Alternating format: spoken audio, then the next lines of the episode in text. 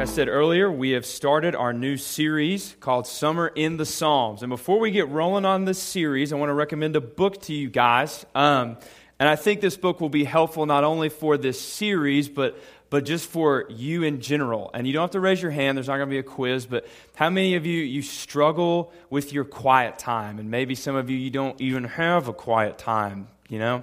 Um, and that's okay. But I think that this book will help. And it's called the Songs of Jesus, and it's by a guy named Tim Keller. And here's all it is: is each page is is one day. Okay, so this is October 12th, and each page is three paragraphs long. And the first paragraph is just a few verses from a psalm. The next paragraph is just a quick lesson from that psalm. And then the last paragraph is a prayer for you to pray based on what you've learned. And that's it. That's the whole day, okay? So it's a psalm it's a page a day, and by the end of a year, you will have gone through every verse of every psalm. Okay? One page a day. By the end of the year, you'll have gone through every verse of every psalm. Okay? And like this summer, what we'll, what we'll be doing is we'll be going through the Psalms, and I'll take a psalm, and then next week, Bob will be back, and then Bo's going to help us out some as well because we'll be out of town. Just take, take this book and take the psalm that we preach on, and then the next day, find it in here and just start there and use that as your quiet time. This is a very easy tool and super helpful. It's on pvnstudents.org, it's on our books page.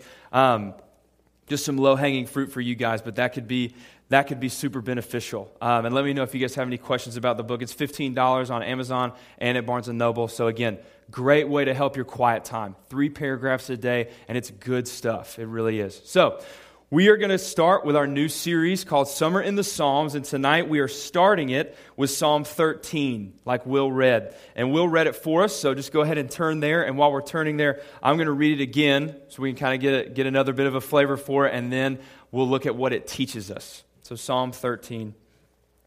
How long, O Lord, will you forget me forever? How long will you hide your face from me? How long shall I take counsel in my own soul, having sorrow in my heart all the day? How long will my enemy be exalted over me? Consider and answer me, O Lord my God. Enlighten my eyes, or I will sleep the sleep of death, and my enemy will say, I have overcome him, and my adversary will rejoice when I am shaken. But I have trusted in your loving kindness. My heart shall rejoice in your salvation. I will sing to the Lord because he has dealt bountifully with me. Now, that's a very, just straight out from verse 1, that's a very sad psalm. It's a very kind of depressing psalm, and it's supposed to be. This is what's called one of the psalms of lament. Lament is another word for sadness. This is a psalm of sadness, and these are all throughout the book of Psalms. And, and kind of their, um, their character makeup is they involve the narrator of the psalm has a problem. Okay, that's pretty obvious from the get go. The narrator of the psalm has a problem, and God has not stepped in yet to help solve that problem. And that's why it's called a psalm of lament. And so, you know, we just started summer. We're just starting a new series. Why would we start with a psalm like this? Why would we start with kind of this depressing psalm? And the reason I want to start here is because I think this psalm teaches arguably life's two most important lessons. And I'm not trying to be cliche, I really think this. I think this psalm teaches us life's two most important things. And, and these are the two things that we'll go through tonight. The first one is pain is not all bad. Pain is not all bad. And two, Jesus is the answer to our pain. And these are the two things we're going to go through tonight. Pain is not all bad, and Jesus is the answer to our pain. And I think that this psalm shows us that. So, right out of the gate, a lot of people who are not Christians, who are kind of, you know, on the edge and not really sure, they think that Jesus was, this, was like this. This is how they would describe him. He was this really good guy really great guy and he just had this huge following of people and he had this huge following of people because the things that he says were just so moving and so wonderful. And so, and, and all his sermons and all the things that he would say, all the things he would say are so amazing. And they would just draw these huge crowds and they would love him and they followed him. That's who Jesus was. He was this great guy who wanted a big following and he was very gifted with his words. So that's what, it, that's what he did. And for people who say that, I like to kind of think you, you haven't really read your Bible. Like you've kind of missed the whole thing from the beginning. And, you know, and, and Jesus was He was a wonderful person. He was very kind. And because of what he has done, we do have forgiveness from the Father. And, and amen. But he's not so much known for sugarcoating it. That's not really Jesus' MO, okay? A couple of examples, and you don't have to turn there, but in John chapter 6, you guys are familiar, you guys have been through Sunday school, a lot of you, with the feeding of the 5,000, okay? Jesus feeds the 5,000 people, so he has this huge following, and most of you know. The 5,000 was not, that wasn't everyone who was there. That was just the men. Okay, that doesn't mention the mothers, it doesn't mention the wives or the children. A lot of scholars think that there's roughly anywhere from 9 to 15,000 people there following Jesus. So he has a following of 15,000 people. And the reason they're there is because he's doing the magic show, because he's doing the tricks. He's taking the five loaves and the two fish and he's spread them out to feed all these people. And that's why they're following him. Okay? And Jesus knows that. Now, if you have a following of 15,000 people and they're there because you're doing the magic, what should you keep doing if you want a following? You should keep doing the magic. And Jesus doesn't do that. In fact, he kind of does the opposite here. So just listen. In John, in John chapter 6, verse 51, it says, Jesus says, I am the living bread that came down out of heaven. If anyone eats this bread, he'll live forever. So you've got, so you've got 15,000 people that have just been told, you're going to live forever, and all you have to do is eat this bread. So they're like, okay, okay. And like foaming at the mouth, like physically and like spiritually too. Like they're ready. What is this bread? What do we have to eat?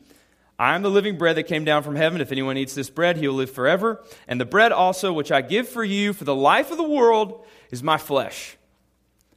Oh, and so they find out like you have to eat his flesh to live. And they say, look, the next verse, they say, then the Jews began to argue with one another, saying, How can this man give us his flesh to eat? They have they're talking about what in the world is he? This guy is crazy. And so Jesus, to kind of calm him down and clear it up, he says, Truly, truly, I say to you, unless you eat the flesh of the Son of Man and drink his blood, you will not have life in yourself. He who eats my flesh and drinks my blood has eternal life. So clear, right? We've figured it out.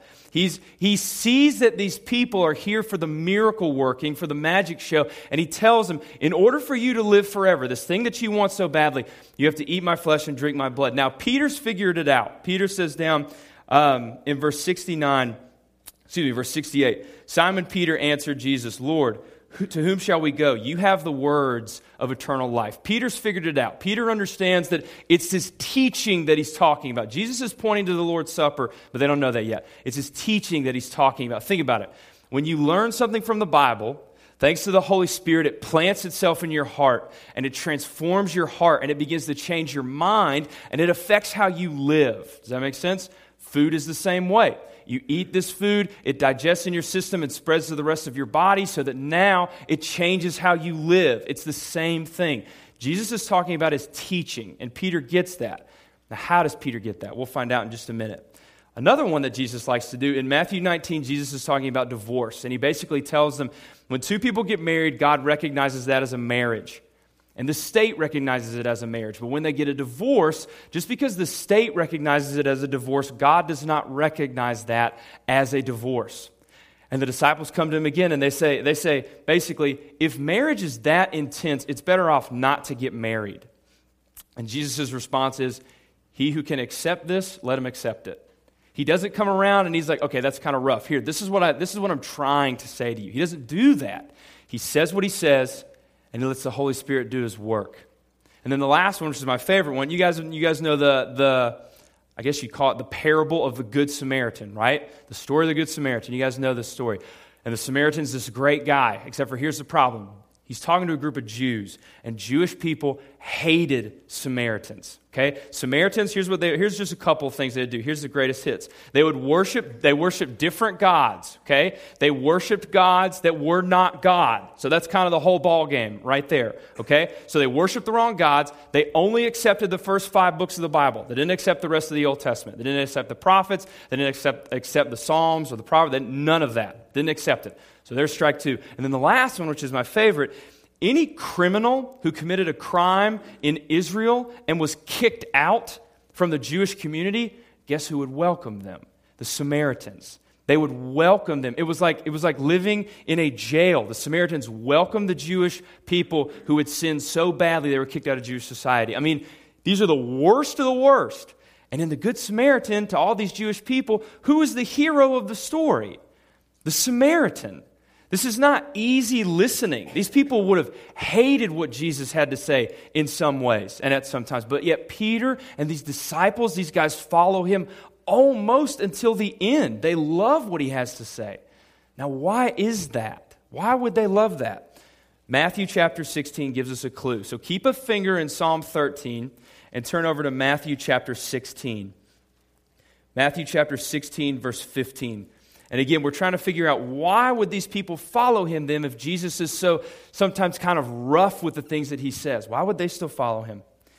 Matthew chapter 16, verse 15.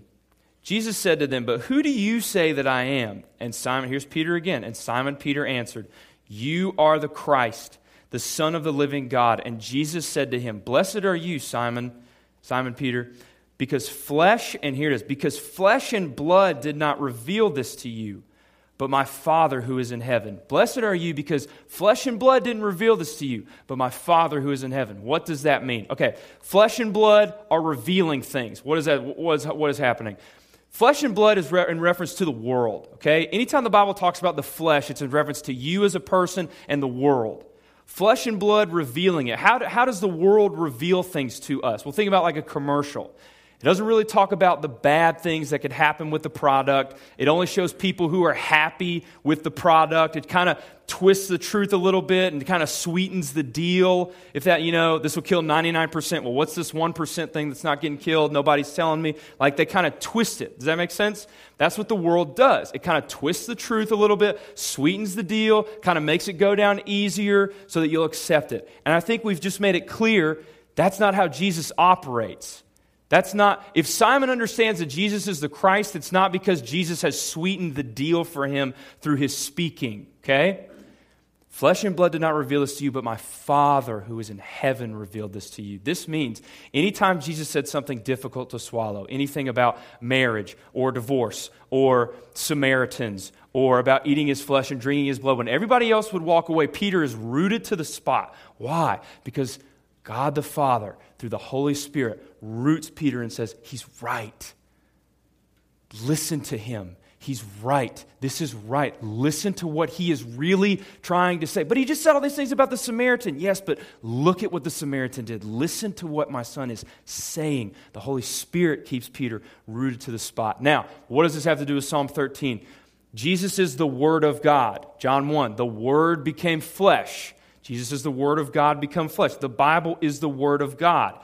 They're both the Word of God. Jesus says what He says, and we have to rely on the Holy Spirit to make that beautiful to us. The Bible is no different. The Bible says what it says, it doesn't try to sweeten the deal. And we have to rely on the Holy Spirit to make it beautiful to us. 1 Corinthians 1 says, The gospel is foolishness to people who are perishing. It's boring, or it's graphic, or it's gross. Only through the Holy Spirit can a Christian look at that and say, It's beautiful. That's what I want. That's what I want. No one can look at that and think that it's beautiful without the help of the Holy Spirit. And this is what the Bible does the Bible puts the truth out there, and we now, with the Holy Spirit's help, have to see it as beautiful and think on it and dwell on it. Most people that you know don't read their Bible. This is one of the reasons why. Because all of the Bible is like Psalm 13. It doesn't really offer solutions to your problem, it just talks about God all the time. Well, maybe God is trying to tell us something. Maybe Jesus is trying to tell us something. Maybe it is trying to tell us that God is the solution to the problem, that Jesus is the solution to the problem. He is literally the solution to the problem. Not that He'll make it go away, He is the solution. And we'll talk about that. We're going to dig into that in just a second. But that's one of the reasons pain is not always bad, because pain shows that the Bible is real. I love that how long, O Lord, how long, O Lord. That's in the Bible over 60 times. Over 70, the first 72 Psalms, over half of them are Psalms of sadness. They're not Psalms of like good things, they're Psalms of heartbreak and sadness. And I love that that's in there because it shows that the Bible is real. And when Christians go through pain, it's how we show the world that our God is not our problems being solved. Our God is God in pain and in peace. So, that's the first reason pain is bad. The second and final reason that pain is not always bad. Second and final reason that pain is not always bad is because of this. Because the plow makes it beautiful. Okay? The plow makes it beautiful. God works on us in our pain. That's part of why pain is not always bad because God works on us in our pain. Now, I have to say something here that's very important because you guys have heard this before. Pain means he's working on you. He's, he's doing all these great things in you in your pain. Don't, don't be sad. You need to rejoice. You need to rejoice because he's working on you in your pain. That's what you hear all the time. But I have to say something on the other side of that. God does not just work on you in pain, okay? Like you see people who go through all this terrible pain, and someone says God is doing a real work in his life through this pain. And that's true. But now listen, because this is going to be a huge paradigm shift for a lot of you guys. God does just as much work on you. He works just as hard on you on your easy days and on your restful days as he does on your painful days. He works just as hard on you in your easy days and your restful days as he does in your painful days. You don't have to turn there, just listen to Psalm 121 4. This is God speaking about Israel. Behold, he, that's God, he who keeps Israel, he who watches over Israel, will neither slumber nor sleep. So when God watches over Israel, he will not sleep. He does not take off days. But you have really easy days. So, does that mean that God's only working on you in the pain and on the easy days, He's kind of let His foot off the gas a little bit? According to the Bible, He never does that. He's working just as hard on you on those easy days where you're having so much fun as He is on these terrible days where you just lean in on Him. In John 5 17, Jesus says, when my, when my heavenly Father is working, I am working. Jesus is working just as often as God the Father. God the Father is working all the time. So Jesus is working all the time, forgiving us, picking us back up, washing us with his blood all the time. That's what Christ is doing. And so the question comes if he works just as hard on us during times of joy as he does in times of pain, why does there have to be pain? Why can't He just work on us in the joy all the time and life's like this big birthday party and everything's cool? I mean, He works, you just said He works just as hard. This is a good question. Why does there have to be pain? That's a really good question. And I, I have what I think is an answer, okay? There's not going to be a quiz, so don't freak out. Uh, a guy named Sigmund Freud was the leading psychologist of his time, late 1800s, early 1900s, and he says this. Listen to this. And again, why is there pain? That's the question. Why does God work on us in our pain? He said, if you really want to understand something, look at it when it's broken. If you really want to understand something, look at it when it's broken. Guys, when we're broken, that's when our hearts are exposed, and that's when the, the doctor can do surgery. When our hearts are exposed, that's when the doctor can do surgery. Picture a doctor. He can't do surgery if there's nothing here, he can't just start cutting. He has to open, he has to expose the heart so that he can work on it. Pain does that for us. It exposes our heart so that God can begin to work on it. And, and through pain, that's when the soil in our lives is ripped up and the seeds can get planted. You can't just go outside and throw seed on the ground. The soil has to be pulled up and ripped up so that seeds can be planted and so that they can go deep. Do you guys remember this at all from beach camp when we talked about the plow? Some of this, some of you guys remember him? Let me just, and, and Bo and I got to talk about this just and kind of reminisce a little bit. I am so ready for beach camp, and it's just, it's going to be so great. Um, but we got to talk about a little bit of this a couple, a couple minutes ago. And just to rehash it for you guys, what is the plow? What is this talking about? Picture a field, okay? Picture a field, and it is barren, and it is dusty, and it is dead, right? And the farmer sees that. Now, now follow me with this. The farmer can either leave the field as it is and leave it dead and no growth, and it's, it's peaceful, and that's good, sort of, because it's dead. Or he can take the plow and he can say, I'm going to make it beautiful. Now, a plow is essentially just a blade that sticks into the ground, and you pull it back, and it rips up the soil. But through ripping up the soil, seeds can be planted, and there can be growth, and it can become beautiful. But in order to make it beautiful, he has to rip up the soil. He has to rip up the ground. And that hurts, and that takes time. And it's during that time, it's during that pain that we say, How long, O Lord? How long, O Lord? And I think that that's a prayer that God understands. But, guys, look at me.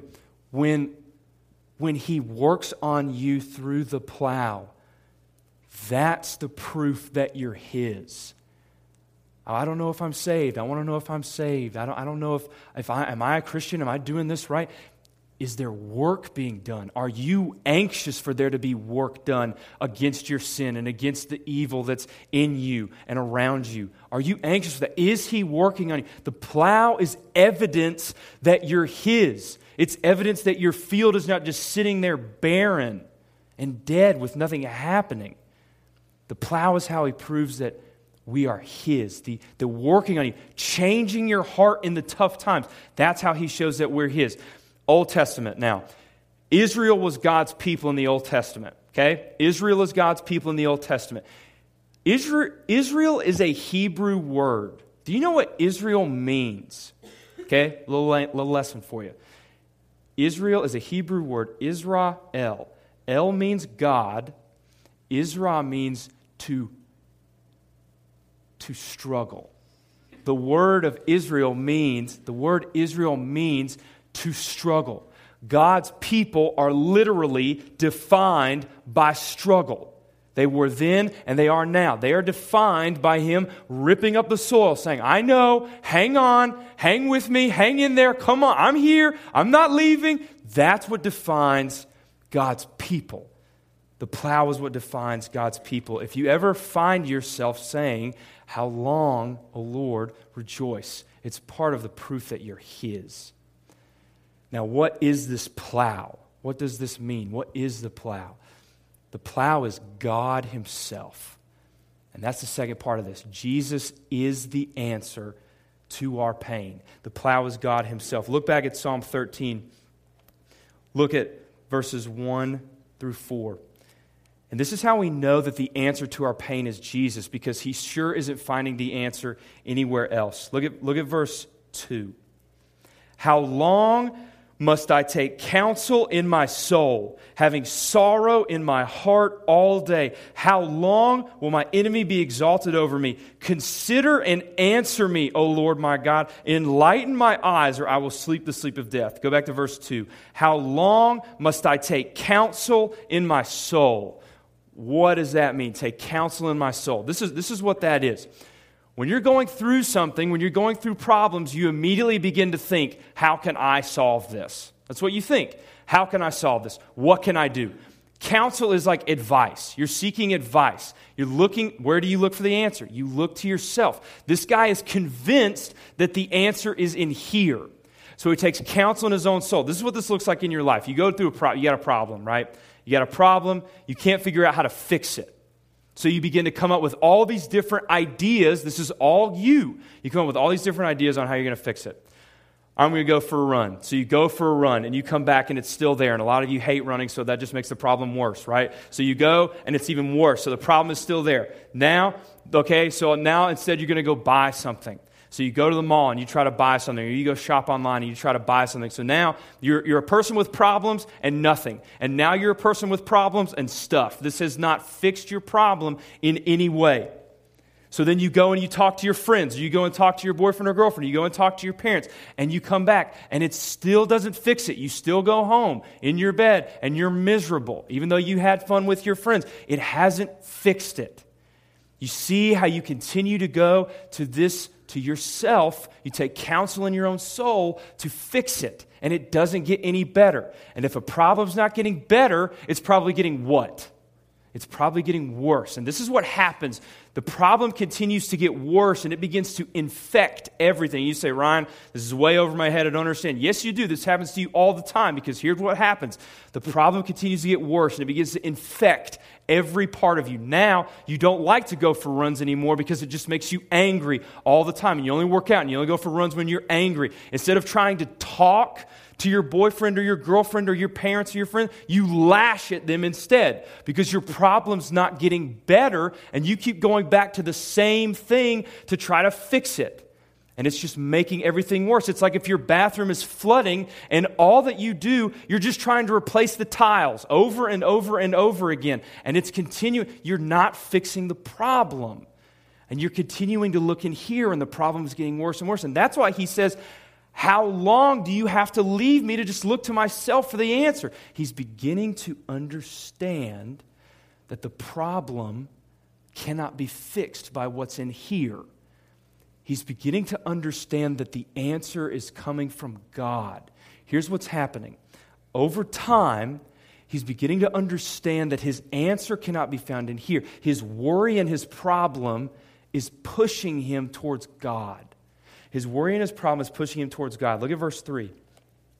Psalm 13, 3. Consider and answer me, O Lord my God. Enlighten my eyes, or I will sleep the sleep of death. He's done listening to music and trying to ignore it. He's done with confidence boosters. He's tried to ignore it. He's tried to forget it. It won't go away. So now he's finally being pushed to God for the answer. This worry has pushed him towards God for the answer. When it says, enlighten my eyes, Anytime in the Old Testament, anytime in Hebrew, when something's going on with your face, it reflects your soul.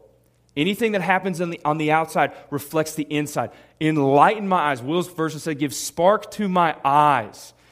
This, this guy has finally realized the only thing that's going to light up my soul is going to come from you. I can't find it anywhere else. The only thing that's going to light up my soul will come from you. And here's what's happening his focus is beginning, over time, his focus is beginning to shift over to God. Look at verses 1 through, 1 through 2, and we're going to kind of skip a little bit.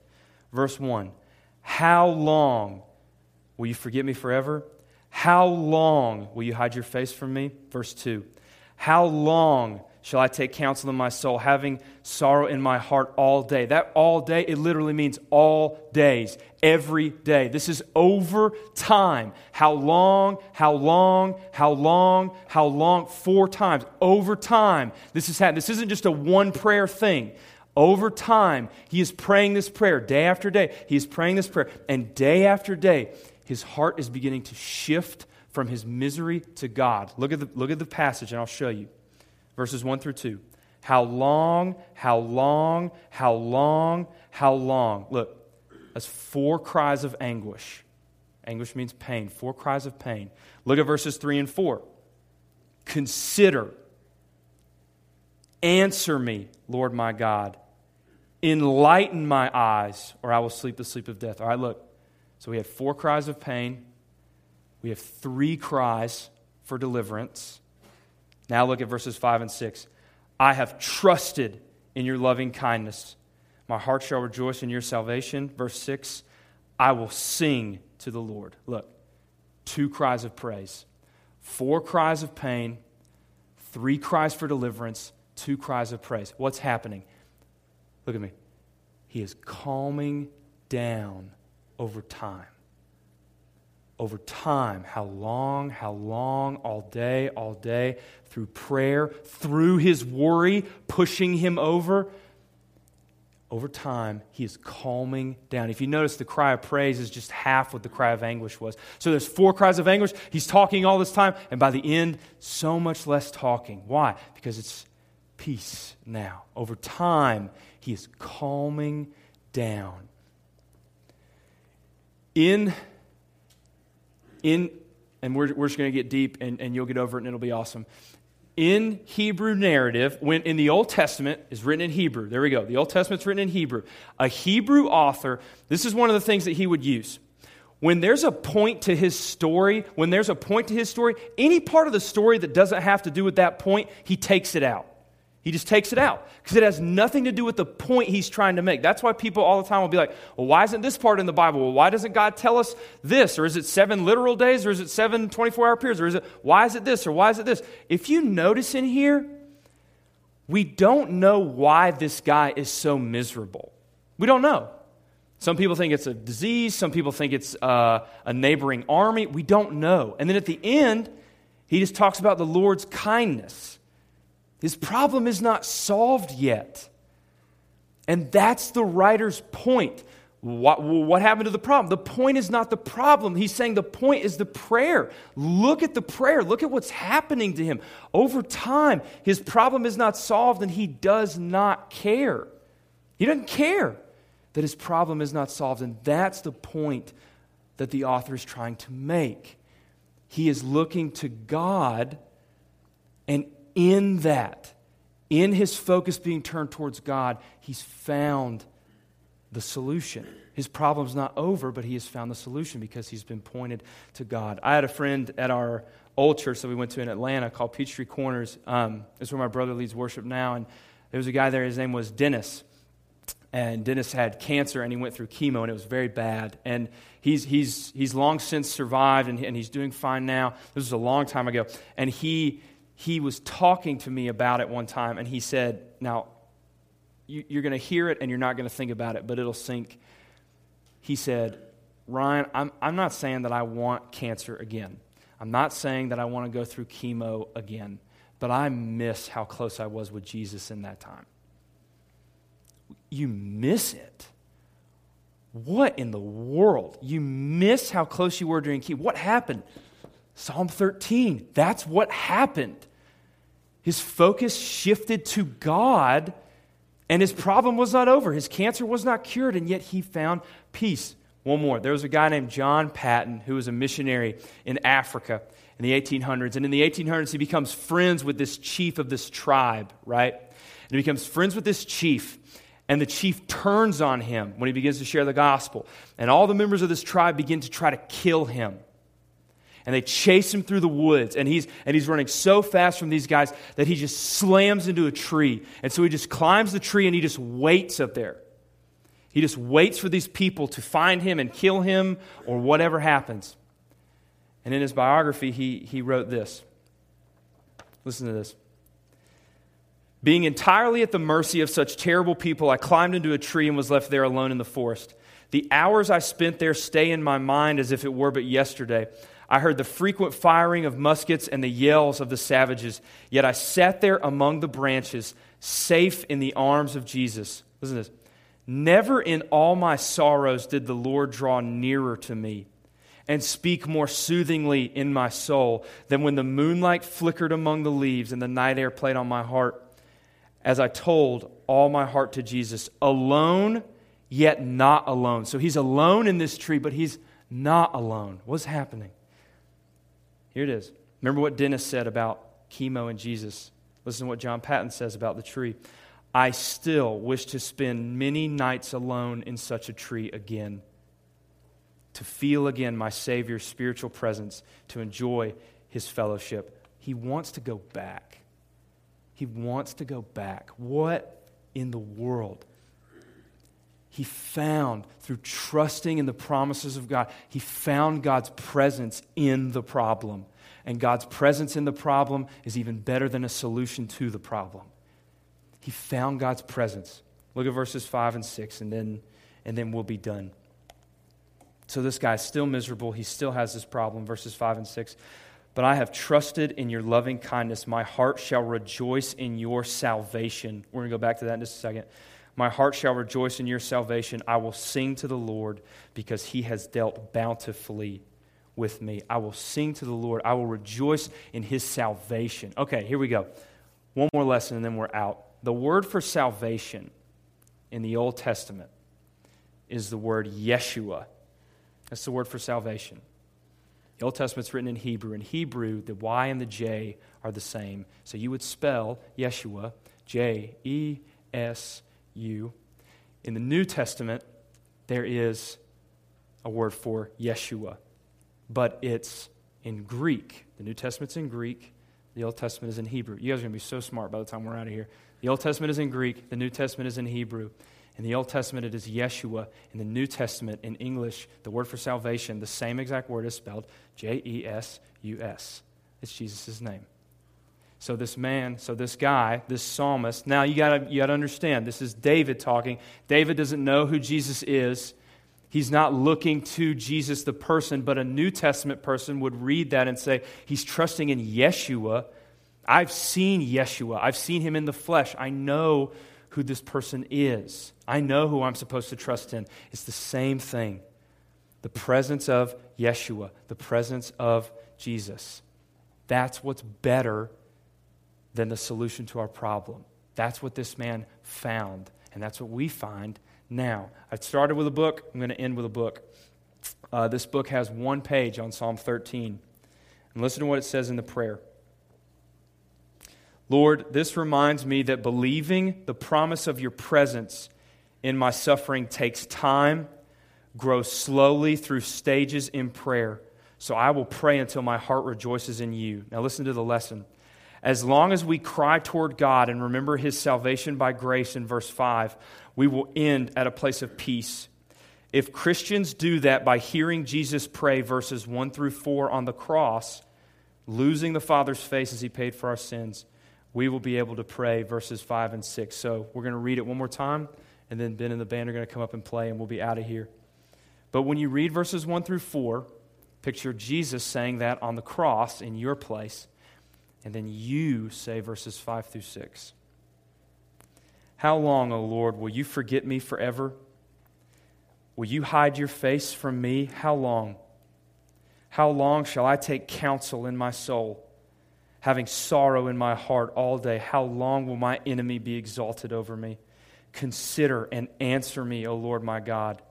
Enlighten my eyes, or I will sleep the sleep of death, and my enemy will say, I have overcome him, and my adversaries will rejoice when I am shaken.